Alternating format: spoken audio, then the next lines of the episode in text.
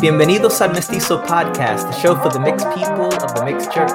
On this podcast, we explore the complicated challenges of being part of, serving in, and growing a migrant church in el siglo XXI. As first generation immigrants age out of their leadership and the Mestizo church transitions to the second and third generation, how does the migrant church continue to thrive? What should a migrant church look like today? These questions and more will we explore together with your hosts, Emmanuel Padilla y la doctora Elizabeth Conde Frazier. Your hosts are Puerto Rican, so you're going to hear some Spanglish de vez en cuando here on the Mestizo podcast. It's part of who we are. On this episode, we sit down with Pastor David Swanson. After writing Rediscipling the White Church, Pastor Swanson has gone on to be an important voice in Christian racial solidarity movements. We sit down to talk to him about his vision for rediscipleship, why he prefers the language of brother and sister over ally, and what it means to have fellowship with rediscipled white congregations. So siéntase en casa, make yourself at home, and let's get started. David, welcome to the show. Thank you so much for having me. I've been looking forward to this. Yeah, I'm glad that you're with us, brother. Let me, uh, real quick, let the audience know who you are. Uh, David is the founding pastor of New Community Covenant Church here in the south side of Chicago, where I am living. He's also the CEO of New Community Outreach and previously served as a director of church planting for the Evangelical Covenant Church. David and his wife Maggie have been married for 22 years, and he has two sons uh, with her as well.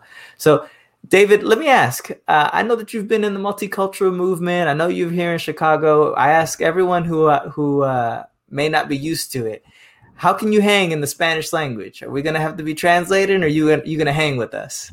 I can do Spanglish okay. I do have uh, I do have a few years in Venezuela and Ecuador under my belt as a missionary kid. So uh, as long as you don't go too quick, I can probably stay with you.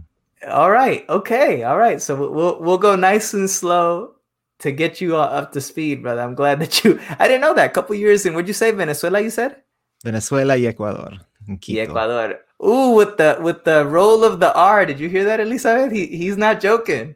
well, that's what happens when you're two years old and your family moves. You know, you don't really have a choice in the matter.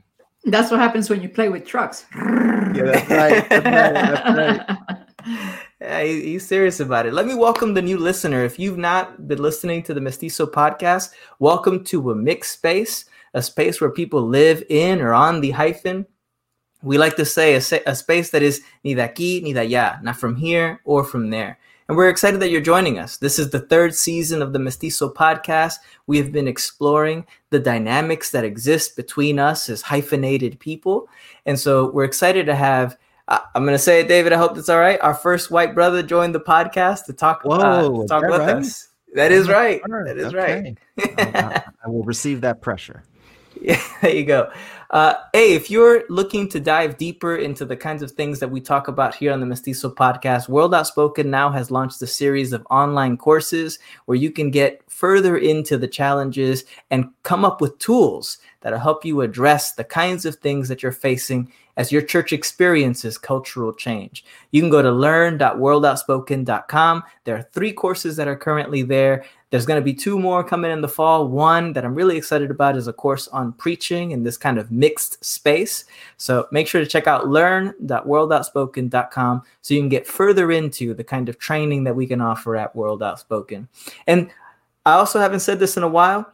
Y'all know that a podcast functions well when it's got plenty of reviews submitted to the podcast platform. We haven't said it in a while this season, but if you if you haven't yet, make sure to subscribe to the show on whatever platform you're using and leave us a review. Tell us your story of how you've been engaging with us in conversation. You can follow us at social on social media, Facebook, Instagram, Twitter at World Outspoken. And if you have any questions about the conversations we're having today, you can actually send those questions in. You can call 312 725-2995. That's 312-725-2995. Leave us a 30-second voicemail with your name, city, y pregunta, and we'll discuss it on the last episode of the season. You can also leave those questions in a comment box if you follow the link on the show notes, if you prefer to write those in.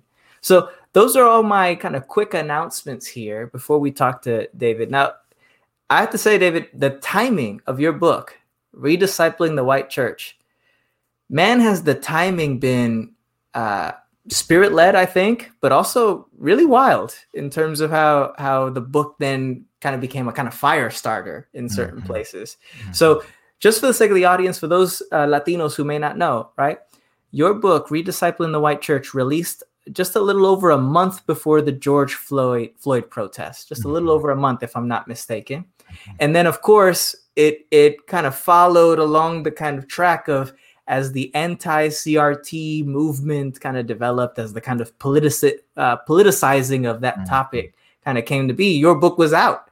Mm-hmm. You know, how has the timing of your book shaped the conversation around the work that you do? Yeah, I mean, I can take zero credit whatsoever for the timing. Uh, as as folks know who've written books, you know, you, you do your best to to try to uh, be a part of a conversation that's beginning or that's been happening for a while. Um, but certainly, I can take absolutely no credit for that. Uh, you know, I I understood that there will always be um, in, in, this country these kinds of moments, uh, just by by nature of the the kind of country that we live in but the the confluence of the pandemic and then the racial uprisings around you know not just the george uh, floyd killing but uh, you know breonna taylor ahmaud arbery and, and, and so on uh, it was it was a particular moment. And i remember asking some friends and mentors of color you know is this is this actually different? Are we experiencing something different right now? Because I, I have a cynical side. And and what i heard time and time again from folks who've been in this work much longer than i have was that what felt different to them was how many white people were were uh, willing to speak up and be present and be active. That's what felt different to many of, of my friends and mentors. And so I think in that way, the the book was uh, probably was was better received initially than it would have been otherwise. I, am pretty sure my mom would have read the book. I, I'm pretty sure she would have read the book, but I didn't expect much beyond that, to be honest. And so to to be hearing from pastors around the country who were looking for resources in that moment who realized that there was a responsibility that they and their church had that they had overlooked or or willfully ignored for a long long time. And now they were kind of desperately looking for resources. That was that was a surprise to me for sure. I'm not so, i that that resonates. That makes sense. And i'm glad that the mentors kind of spoke it that way because i think that's true. You know there's a line early in your book in reference to this uh, you, the title of the book rediscipling the white church that that phrase rediscipling is a kind of it's an interesting phrase one that should catch everyone off guard. Rediscipling? What's the re part of this right? In the book you you have this quote early in the book you say white christianity has been blind to the powerful racial discipleship that has formed the imaginations of white christians. When you talk about rediscipleship with this focus on imaginations what is it mm-hmm. that you mean yeah, I mean, part of it is just a what I what I hope is a biblical anthropology, which is to say that that we are not as human beings primarily uh, thinking beings. We don't think our way through the world, and uh, you know, to the chagrin of many pastors, we don't even believe our way through the world. I, too many times in the pulpit, I've said, now if we just really believed this, but but that's a shallow biblical anthropology because we uh, we are emotional creatures and we're imaginative creatures, and we move through the world as fully embodied people with imaginations and assumptions and so on. And those imaginations, those assumptions, those loves and desires have been deeply shaped by a racialized society, a society that has been racialized since its very uh, beginnings and that that pedagogy doesn't have to be explicit.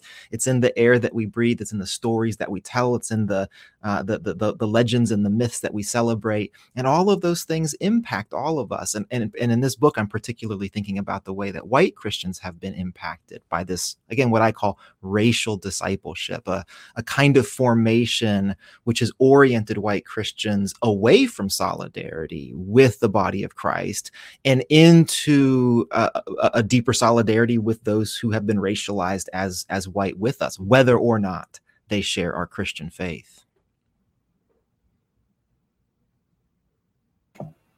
So this is very powerful. Let's stop here for just a second because imagination evokes emotions, right? And if I've been discipled, this racial discipleship that we all have, because it has it, it's a relationship and it works from both sides. Mm. We we hold this up together. I've learned as well of a different kind of racial discipleship. Mm. I've learned to be careful. I've learned to be suspicious. I've learned to be distrusting. Mm-hmm. Right. And that doesn't fare well for um, reconciliation mm-hmm. Mm-hmm. if we think that that's a fruit that comes from this type of uh, discipleship. So, imagination, emotions evoked, um, stories are part of the imagination. Yeah. The legends and the myths that you speak about, they've taken years in this country. Um, and theology has been a part of that, right? Theology mm-hmm. is a part of this uh, cadre of imagine, imagination pieces, etc. Um, we've taken those myths and stories and legends and we've created theologies out of them, right? So now, how have you gone about to help to break those down? What kinds of resistances um, have you received? And yet, at the same time, where have been the uh, breakthroughs and the little miracles? yeah, thank God for little miracles, right? The the, the, mm-hmm. the mustard seed and the yeast of the kingdom is is what we're looking for. No, I, I appreciate that that question a lot, Doctor. I, I I think that what you say is so true that the way that we theologize is not out of nothing. It's it's informed by our, our surroundings. It's it's informed by our understandings and our assumptions of the world, and and those things in our own uh, uh, United States context have been racialized. So I think for me, uh, the the ways that I've tried to begin to poke some holes, as it were, in in some of those assumptions uh, with white people in particular is to point out that what we have assumed to be uh, normal and neutral and natural are not any of those things. Uh, that the the sort of inevitability of the way that we do theology is in fact not inevitable at all, but has behind it the force of particular decisions and assumptions and worldviews, uh, often very uh, tainted themselves by uh, kind of a, a, racist understanding of other people. So uh, there's there's a few ways that we can do this. We can do this historically, and we can kind of pull from history the explicit motives of uh, many of the, uh, the, the Christian leaders who we might look to in in white Christian spaces and hold up. We can also do this, and, and this is probably where I've been the most formed, by simply learning to be good learners and listeners uh, to our sisters and brothers uh, who, who who kind of willfully ex- exist outside of the bounds of uh, of racial whiteness. Um, throughout the history of this country, there is there have always been those those prophetic voices who have been describing uh, the the nature of whiteness and white Christianity. This is not a new thing that we're talking about. Uh, their sisters and brothers have been doing this forever. Very rarely has it been white Christians who've done this. There have been some exceptions, but if we're willing to listen to these sisters and brothers uh, who have done this work, I'm thinking of people like uh, like Frederick Douglass, for example, who is able to, with such precision, uh, define the differences between uh, the pure and peaceable uh, religion of Christ, as he says, and, and the and the slave holding, women whipping uh, uh, you know chain inducing Christianity of this land. Th- that's that's what I um, that's where I get hopeful. That's where I have seen there, there there to be some fruit is when we break out of the, the the constructs of how we've done our theology and biblical interpretation and realize that there's an entire world of biblically faithful people out there uh, who have something to say to us. So we've always had those people let me let me let me push here a little bit. We've always had those people. You just named Frederick Douglass. I mean, that certainly predates me as old as I may look. But um, but um, this racist legacy has continued. And it has continued within and through the church. And there's this strong element of denial and of refusing to listen. And now the whole CRT piece has become the, the next form of this tremendous denial on the part of people, not only in the church, but in wider society, et cetera. And the church always sort of, you know, jumps on this bandwagon kind of thing. How do you break through that? that for me is where there are powers and principalities, if I might yeah. say it that way. Yes, right? absolutely. So, how do you break through that? Because that takes more than analysis. Yes. So far, you've talked to me about doing some historical analysis, define motives. You've talked about the analysis that you know those of us who have uh, looked at these pieces have offered, but this is a strong denial. Yeah.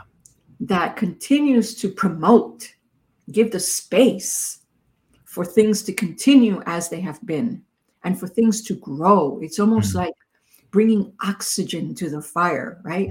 Mm-hmm. How do you break through that? Yeah. I, am going to start by saying I don't know. Um, if if I if I had a good answer for that, I, I would quit my job and be on the street corner telling everybody uh, the answer because I think that's um, that's how desperate the, the situation is.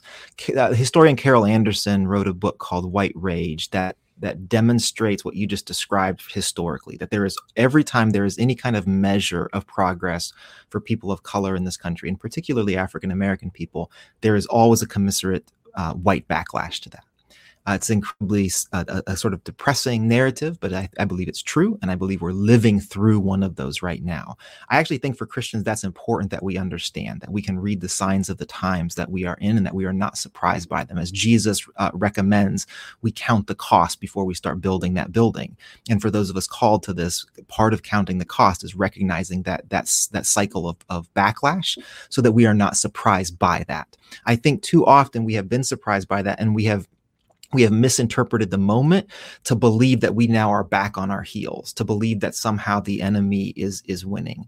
I i would actually uh, counsel us to think of our, ourselves a, alongside of jesus who doesn't stumble into the wilderness and has to then defend himself from the enemy but is actually led by the scriptures tell us is led by the holy spirit into the wilderness uh, in order to face the enemy and remains in the wilderness until the angels of God lead him out of the wilderness.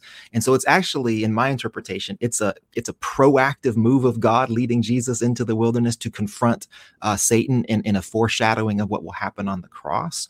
But again, too often we as Christians have uh, misinterpreted those wilderness moments as as seeing that we're back on our heels and we need to uh, we need to be in more of a defensive posture. I'll say one other thing here because I, I, know we've got a lot more to talk about.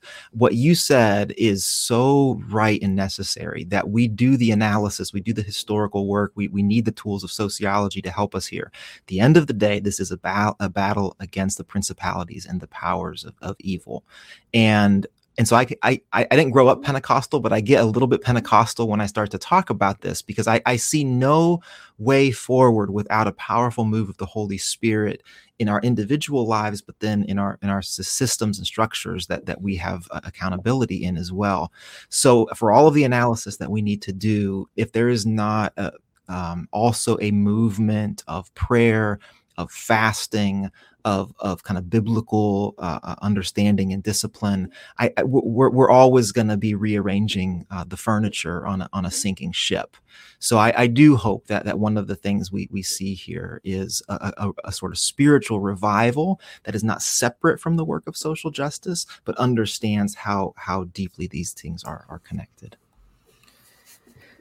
David, it's really interesting that you brought up this story of Jesus being led, right? That the Spirit led Jesus into the wilderness because, you know, as I look around at at white evangelicals who are starting to approach uh, issues of justice and asking questions of how this thing that they believe to be natural and normal actually came to be, right? How did the suburbs come to be? Those kinds of questions, right? Um, you, you wrote an article for us in 2020, actually, for World Outspoken. You wrote an article for us that I'll include in the show notes for those that are curious. But in that article, you actually quoted uh, Reverend Francis Grimke. Am I pronouncing that last name correctly? Grimke. Uh, he's an African American pastor of the 15th Street Presbyterian Church in Washington, D.C., and he preached a sermon in 1898. I'm going to read the quote that you include in the article because I want to bring it back to this idea of, of us are we on our heels or were we led into the wilderness by the Spirit? But here's the quote from Reverend Grimke. He says, Another discouraging circumstance is to be found in the fact that the pulpit of the land are silent on these great wrongs. The ministers fear to offend those to whom they minister I'm going to stop there. There's more to the quote, but I'm going to stop there because this idea, the ministers fear to offend those to whom they minister. I see fear operating two ways, and maybe you can correct me if you see it differently, but I see either the fear as described by Reverend Grimke. There are pastors who are just terrified to say anything that'll sound like CRT, and all of a sudden their churches are rioting. But then there's the other one, right? The pastors who are terrified to get this wrong and mm-hmm. are stepping mm-hmm. into the wilderness, not because they feel led, but because they're terrified, mm-hmm. right? So how actually do we do this out of a spirit led act of love and solidarity, which we're heading toward in our conversation, mm-hmm. as opposed to either of the two fear responses that mm-hmm. we've seen? Yeah. No, I love that question. And I, I would say, at least uh, anecdotally for myself, sometimes when the spirit leads us, it can be terrifying. Those, those two things can both be true at the same time, particularly when it's into territory we've never been before, right? It's, it's, it's uncharted for ourselves personally. And I, I think that's maybe what you're describing for, for some pastors and, and ministers. Um, but yeah, I think this is right. I think the, the two fears you described are, are very true. And, and I want to actually say for, for some of these folks, they're, they're not unfounded you know, I've talked to pastors who have been fired, who have been silenced. I talked to one pastor who was put on trial in his denomination because of the the way their polity works. So we should we should recognize that for for some of these men and women, uh, this is a, a, real experience that they have to grapple with, and they have to count the cost. And I honor them for that, particularly for those who have counted the cost and said, "Yes, I will still." I, I was just interacting with somebody online who. Um, was was basically booted out of his PhD program at his at his evangelical uh, institution because he was working to to do some work around theology and, and, whiteness and so on. Uh, and everything was fine until the CRT scare, and then everything was was not fine. So we should not pretend that that's not true. We shouldn't sweep that under the rug. Uh, but here's where I, I, think the invitation is for those of us who are white. It's to recognize that God is with us in those places of fear. And that is a very simple thing to say. But for many white people, our discipleship has not uh, formed us to experience the presence of God in those places of fear. We have equated comfort, safety, and security with the presence of God. So that when we start to experience that fear, we think, I've done something wrong. I've gone off the deep end. I've gotten too political, right? All that typical feedback that we hear, it gets legitimized because those emotions, to, to Dr. uh, point earlier, um, is is is is is coming up in us in a very strong and powerful way. So the word that I would hope people could hear is allow the Holy Spirit to begin reinterpreting some of those emotions and some of those experiences actually as evidence of God's presence in our lives, as though we are being faithful. Jesus warned us about this, of course. He told us that this is what it's going to be like. Now we're just experiencing it. It's not to say we shouldn't seek wise counsel and be thoughtful in how we do this, but don't allow the experience of fear to be translated as somehow we have done something wrong or are outside of God's God's will. It's interesting. One of the things that came to my mind is that for us to come into understanding and experiencing a God who is with us in the midst of fear.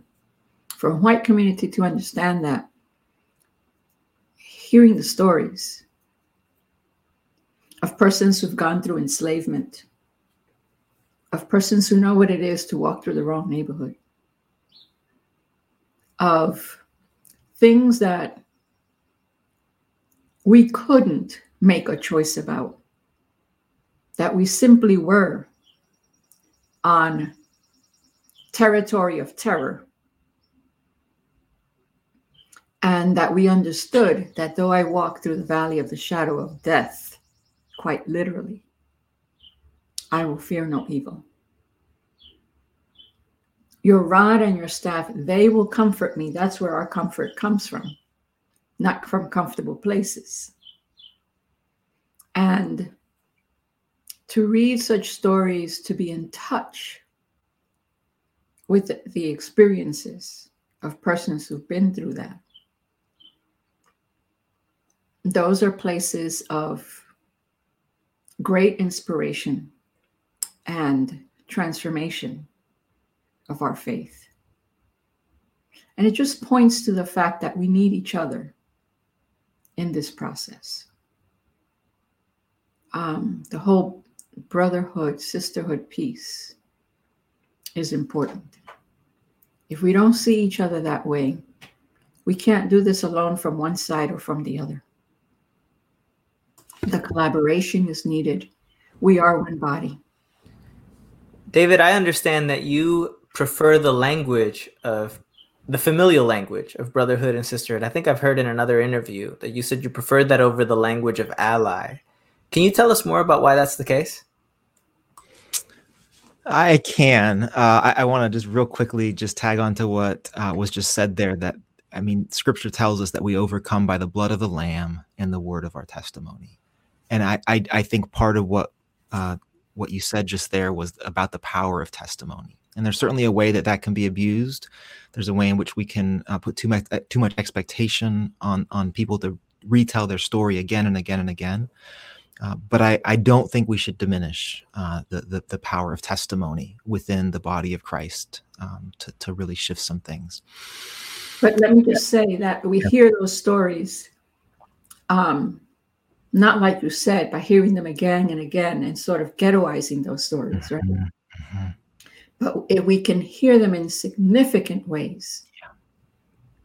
if we hear them from places of uh, of community, yeah. of trying to extend it to each other. Yeah. from places far away from each other that we've that we've come to be. A lifeline. Mm-hmm. then it becomes significant. That story becomes a gift. A gift. And not an assumed thing. Yeah. Oh let's come together and do story. Let's do potluck and come together and do story. I don't think so. Mm-hmm. So instead, it becomes a gift, right?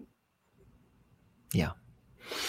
Amen and amen to all of that. Um, in my experience, yeah. To the question about about ally and and and uh, and and friendship or or sister and brother, I, I'm certainly this is not an axe to grind on my part. I'm I'm fine with the with the language. I know I know why folks use it. I think it can be really helpful. I, I think as a Christian, I'm always just trying to think through the the language that Scripture gives us, and I, I think part of uh, uh, one of the downsides that I see with the language of being an ally is an ally is is built on a treaty, and treaties are broken and have been broken time and time again, and particularly by white people in this country. Um, there's a legacy of of of, of just consistent uh, broken treaties. The language of friendship, however, biblically speaking, is covenantal language. It's it's a, a relationship that is held together, um, certainly by our own commitments, but also by the presence of God a, among us. So I, am never gonna. If someone calls me their ally, I, that's honor. I, I, receive that, and I'm thankful for that. Uh, I think personally, I, I am hopeful for more than allies. I, am hopeful for for a relationality that um, is held together by more than than a treaty. Um, so I, I, don't know, Emmanuel. You, you, I, would be fine if you want to take issue with that, or if you think we should go in a different direction with that. But I, I think that's that's my that's my desire, and I I, I want to be. Uh, I want to. I want my imagination around this stuff to be as as deeply formed by Scripture as possible. So, and I'm not pushing you, brother. By the way, I, I agree with this idea. I just I wanted to hear. I wanted to hear you tease it out. That's all. Yeah you know for us as latinos that's a very that's very powerful language because that's language of familia mm-hmm. right that's language of familia and that's trinitarian language yes yes right we also have one step before we come to that because we can't all of a sudden jump in and hey you're my brother and that is neighbor Mm. That also is biblical language. Yeah. Neighbor is the step that you take from having demonized someone and therefore dehumanized them because of their identity. And then you realize that they're neighbor. You're not at the place of covenant yet. Yeah, yeah. Right? But you are at the place where if I see you as neighbor, I have moral obligation. Mm-hmm. And that's a step moving toward the other. Mm-hmm. And then there's another word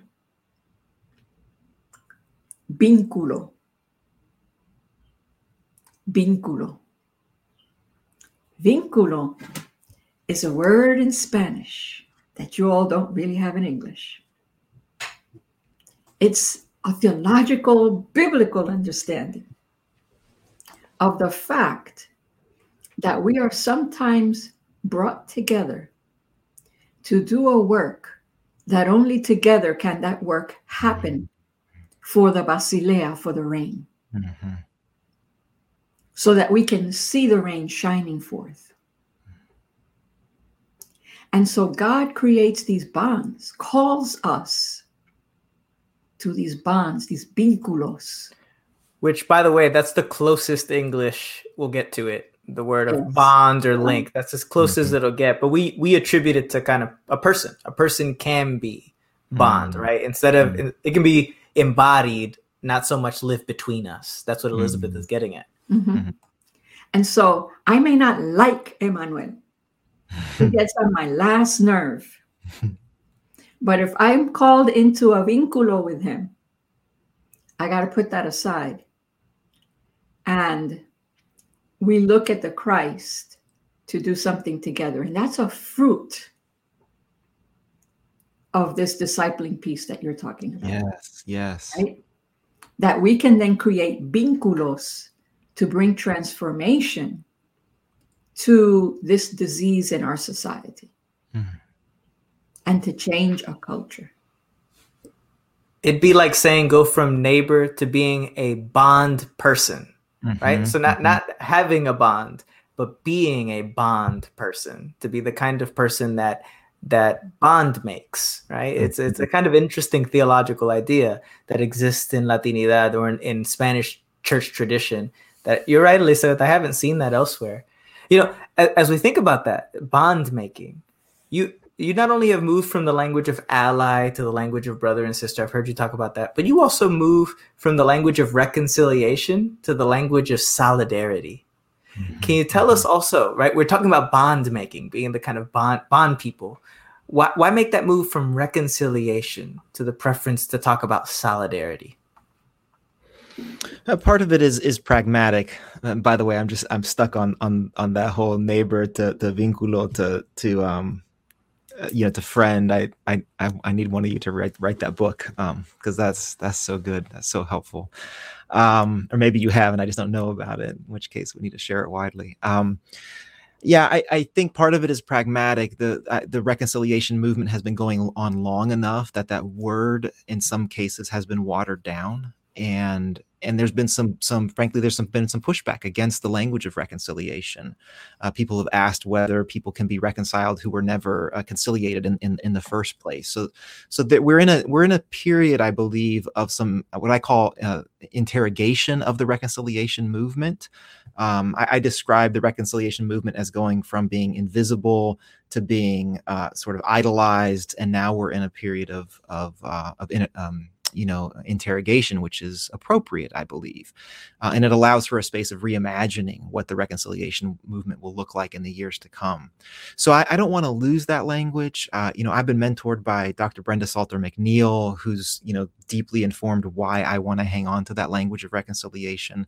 But i believe we see these examples of solidarity in scripture uh, which maybe help us to picture a little bit more what it looks like to actually live out reconciliation, which is to say that we are so uh, impacted by one another's experience that it becomes our own experience that we cannot stand uh, at a distance from what the, the, the sister or brother is experiencing um, we, we would all agree with this as Christian people that we weep with those who weep and we rejoice with those who rejoice. But the nature of American segregation is is such that that many white American Christians don't know who is weeping, and, and certainly don't know who is rejoicing, and so we don't have the uh, the opportunity to join them in that weeping and rejoicing. And and this is the real heartbreaking part. We're we're we're we're utterly content with that status quo.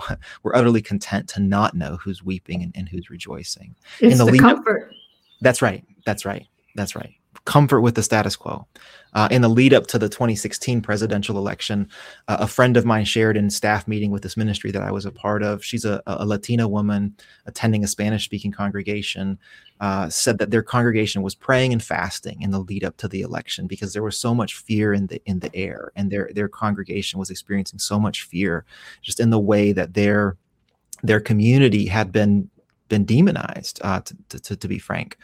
And I remember noticing that her church was within probably a 10 mile drive of a half dozen uh, churches in our denomination who are majority white, who I knew for a fact uh, were unaware of what that that congregation was experiencing, uh, was unable to enter into solidarity with them and be present with them in that particular moment. That presence could look a whole bunch of different ways, right? There's a ton of Christian creativity possible in solidarity.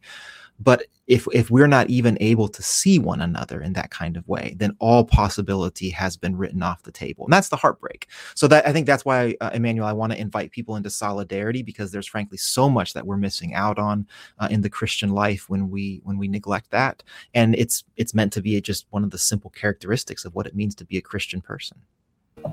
So then, have you talked about presence as a spiritual discipline? Toward this re-discipling? Yeah yeah. I, I, think that presence is is actually uh, very very important. And uh, i see this as one of the one of the the more outward facing practices of our of our liturgies. There's the there's the gathering element of our liturgy that calls us to be present with one another in worship. And then there's the sending of our liturgy which scatters us uh, to be uh, you know to be uh, present in our communities, but also um, among other other Christians. So yes, I think I think that presence is uh, is incredibly important. How we think about that presence is is complicated, and I'm super actually curious how the two of you would think about this because um, in a racialized society. There's a way in which we have imagined ourselves as to be detached from the rest of creation as not having a mutual obligations with the with the creation itself and the and the communities formed by those local expressions of God's creation. And so we we we hover and we and we and we move. And I, you all have have uh, interviewed Dr. Jennings, I believe, on this on this podcast. So I'm I'm just barely stumbling into his area of expertise. So forgive me for that. But but um, I think when we so when we think about presence, we end up talking about something that's strictly voluntary, that's highly individualized, that doesn't have those same bonds we were talking about a second ago. I think the Christian understanding of presence is is far more incarnational, far more creational. It takes into account the history of a place and its people.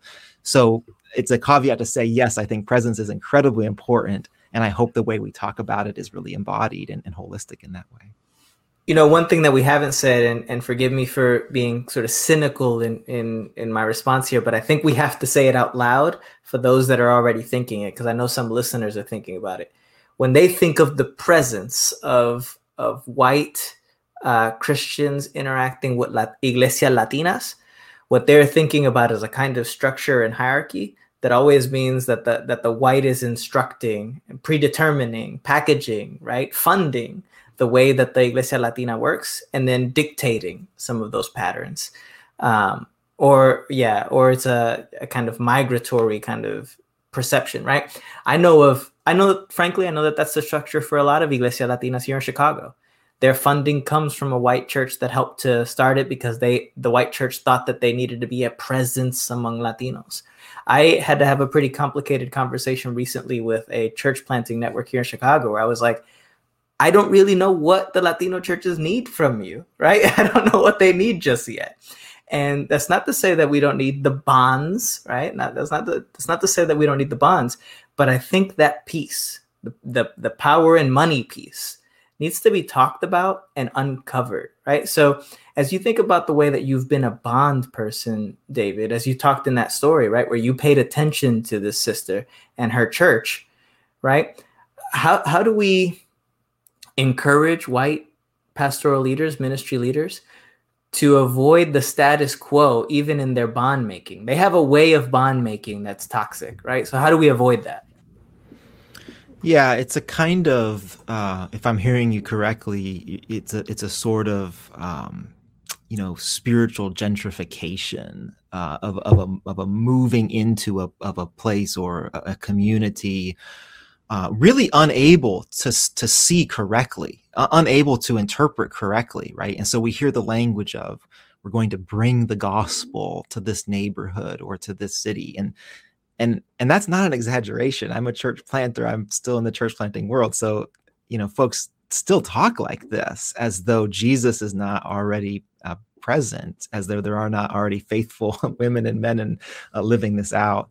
So yeah i think what you're describing actually runs very very deeply and you've brought in um, you know money and those hierarchies which uh, we we just have we have to reckon uh, with with that um, so I, I, I would counsel uh, other other white uh, pastors who are thinking about this to recognize the the profound needs that we have in these relationships. That when we are thinking about uh, this sort of uh, participation and collaboration, we come with our own needs. We come with with our own lacks that that we need met in these sorts of, of relationships. We don't come as the experts. We we step into a community that is not our own community and we can't see rightly. We need help. We need to hear the testimonies of those who, who can see uh, see correctly. I, I do think we're just at a different moment in time right now where uh, God's gifts to the world are so evident and so clear, and there are faithful uh, congregations in all of these spaces doing really good good work that that this is a season of, of collaboration and we need to understand uh, what we need from those from those relationships as well. And i realize i'm using the word need a lot and i'm doing that purposefully because those of us who are white again have not been discipled to, to reflect on ourselves in that sort of way. And there boy i could tell so many horror stories of how that goes sideways uh, so quickly. But we need to be in touch with the fact that the segregated nature of the churches that we have been a part of have left us with some profound wounds, with some profound gaps in our ability to, to see well and to interpret rightly. And that one of the ways I believe God can start to heal some of that is, is to, in humility, step towards uh, our sisters and brothers in Christ and say, what is it that God is doing? Uh, how might we learn from this? How, how, might we we walk with you in this? What do you have to say to us uh, out of this out of this relationship? We we're in need of a missionary movement to the white evangelical church. It is a it is a field uh, i really believe this. It is a is a field that is desperately in need of uh, of cross-cultural missionaries to step into it with these words of life and hope. I'm glad you brought up the piece about power because solidarity always begins in a place of powerlessness. And it's very important to um, point that out, just as the cross is a place of powerlessness, of vulnerability. Yeah. I was pastor in a church that was uh, sharing facilities with a white church. Mm-hmm. I could tell you some horror stories about it. But what finally uh, brought a, a change and brought us to a place of solidarity is when a small group of persons from each congregation came together just to pray and read scripture together. The pastors weren't present mm. because that too is a place of power. Mm-hmm. And they only allowed the power of the Holy Spirit. Mm. And as they heard each other's requests for prayer, white brothers and sisters began to ask, What? Mm-hmm. Mm-hmm. You mean that happened to your child? Mm-hmm. That should happen to anybody's child. And all of a sudden, that's when we became brothers and sisters. And they began to advocate in that community with us. And they began to realize what racism had done in that community mm-hmm. and how they had been implicated. And that was a place of forgiveness, in some cases, of confrontation, in other cases, uh, of, the, of looking at that history and of being able to share mutual gifts to each other mm. from that place of powerlessness, which both communities were feeling. You're talking about a process of concientización, right? To mm-hmm, quote Paulo mm-hmm, Freire, the Brazilian mm-hmm, philosopher, right? Mm-hmm. Of a of a coming awake to a kind of idea, right? Yeah, but it was also more because I don't think, you know, having spoken just previously about the denial piece, Mhm. right? Concientización has no ground. That seed has no ground to come on unless the Holy Spirit has prepared that ground. Mm, mm, mm. I could Yeah. say that this happened to my child, and you're just sitting there going, Oh, she's got to be crazy. You know, her kid Mhm. must have done X, Y, or Z. Mhm. right? I could be coming from that place. But what made it that they were able to hear each other? If it hadn't been that they had made a practice of reading the word together, of telling each other what that word meant from their different places, Mm. Yeah. and of really hearing each other, and then of having to pray together and to own. If you pray together in such a way that I own what your hurt is Yeah, when I pray, that's right. that's a whole other space. That's right. And all of a sudden, compassion comes, right? So you have concientización, but then you have compassion. And I'm so sorry, compassion goes a whole lot further than concientización. And compassion, not pity and not sympathy, is what can then move us to the solidarity, yeah, right? yeah, yeah. So, Yeah. That's so we're right. talking about a process of going from neighbor to vínculo to friend to sister and brother. And I love this this trajectory that we're aiming toward. I, I have to say, I went uh, with my wife Kelly. We went and visited uh, Pastor Swanson and his congregation. Uh, David, who's the sister, future doctor who you pastor with? Well, Pastora, what is her name? Michelle Dodson. Yeah, she's uh, finishing up at Loyola and is now teaching at North Park Seminary. I got to give her a shout out because man, we went we went and fellowshipped with your congregation on Ash Wednesday, and y'all did the Ash Wednesday uh, practice, right? I did not grow up with that practice. In fact, I Mhm. grew up in a tradition that that kind of uh, villainized it, right? It made it made it a Mhm. kind of evil thing, and so it was really profound when Pastora Dobson is it or Mhm. Dotson? Dodson with a D. Yeah. Dotson with a D. When Pastora Dodson put those ashes and, and said, you know, out from the ashes you came, and I don't even remember the rest of it, forgive me. But uh, it was profound for me. It, it meant something to, to be fellowshipping with, with sisters and brothers on the south side of Chicago. We live on the north side now. Uh, speaking of this solidarity piece, I felt the kind Yeah. of bond making that that can happen as Elizabeth talked about as we pray together, as we read scripture together, as we seek the spirit together and recognize what Jesus has done. Hey, as we wrap up here, David, what's a word that you want to say to either community, right? To to the Latino community that is listening to to to a white brother try to think through how he might be a bond person. Um, as you think through that, what what might you want to say to the Latino community, or maybe you want to speak to white listeners who are listening to the Mestizo podcast today? What's a final word you want to give? Yeah, I was reflecting as um, Dr. Conde Frazier was was talking about the um, you know the, the the move of compassion, and in that particular story, I believe you used the word advocacy. Uh, that that sisters and brothers were invited into advocacy. I, I- think that's a that's, that's worth lifting up because there is a kind of uh, relationalism that can infect our reconciliation efforts wherein we think that simply because we are in the room together or we have made a couple of, uh, of friends who look different than ourselves that, that we have succeeded. Uh, but but the story you just told was one that that led to advocacy. It led to action. It led to a, a kind of mutual participation in the mission of god in a way that undoubtedly would be costly and sacrificial at, at times. Th- this is what i think we're looking for in our day. Um, you know, I love Emmanuel that you came and worshipped with us. I believe there's actually something profound about those those very tactile services, services around the ashes or around the the body and the blood of Christ for a multicultural community. Particular, there's an important lived theology in that.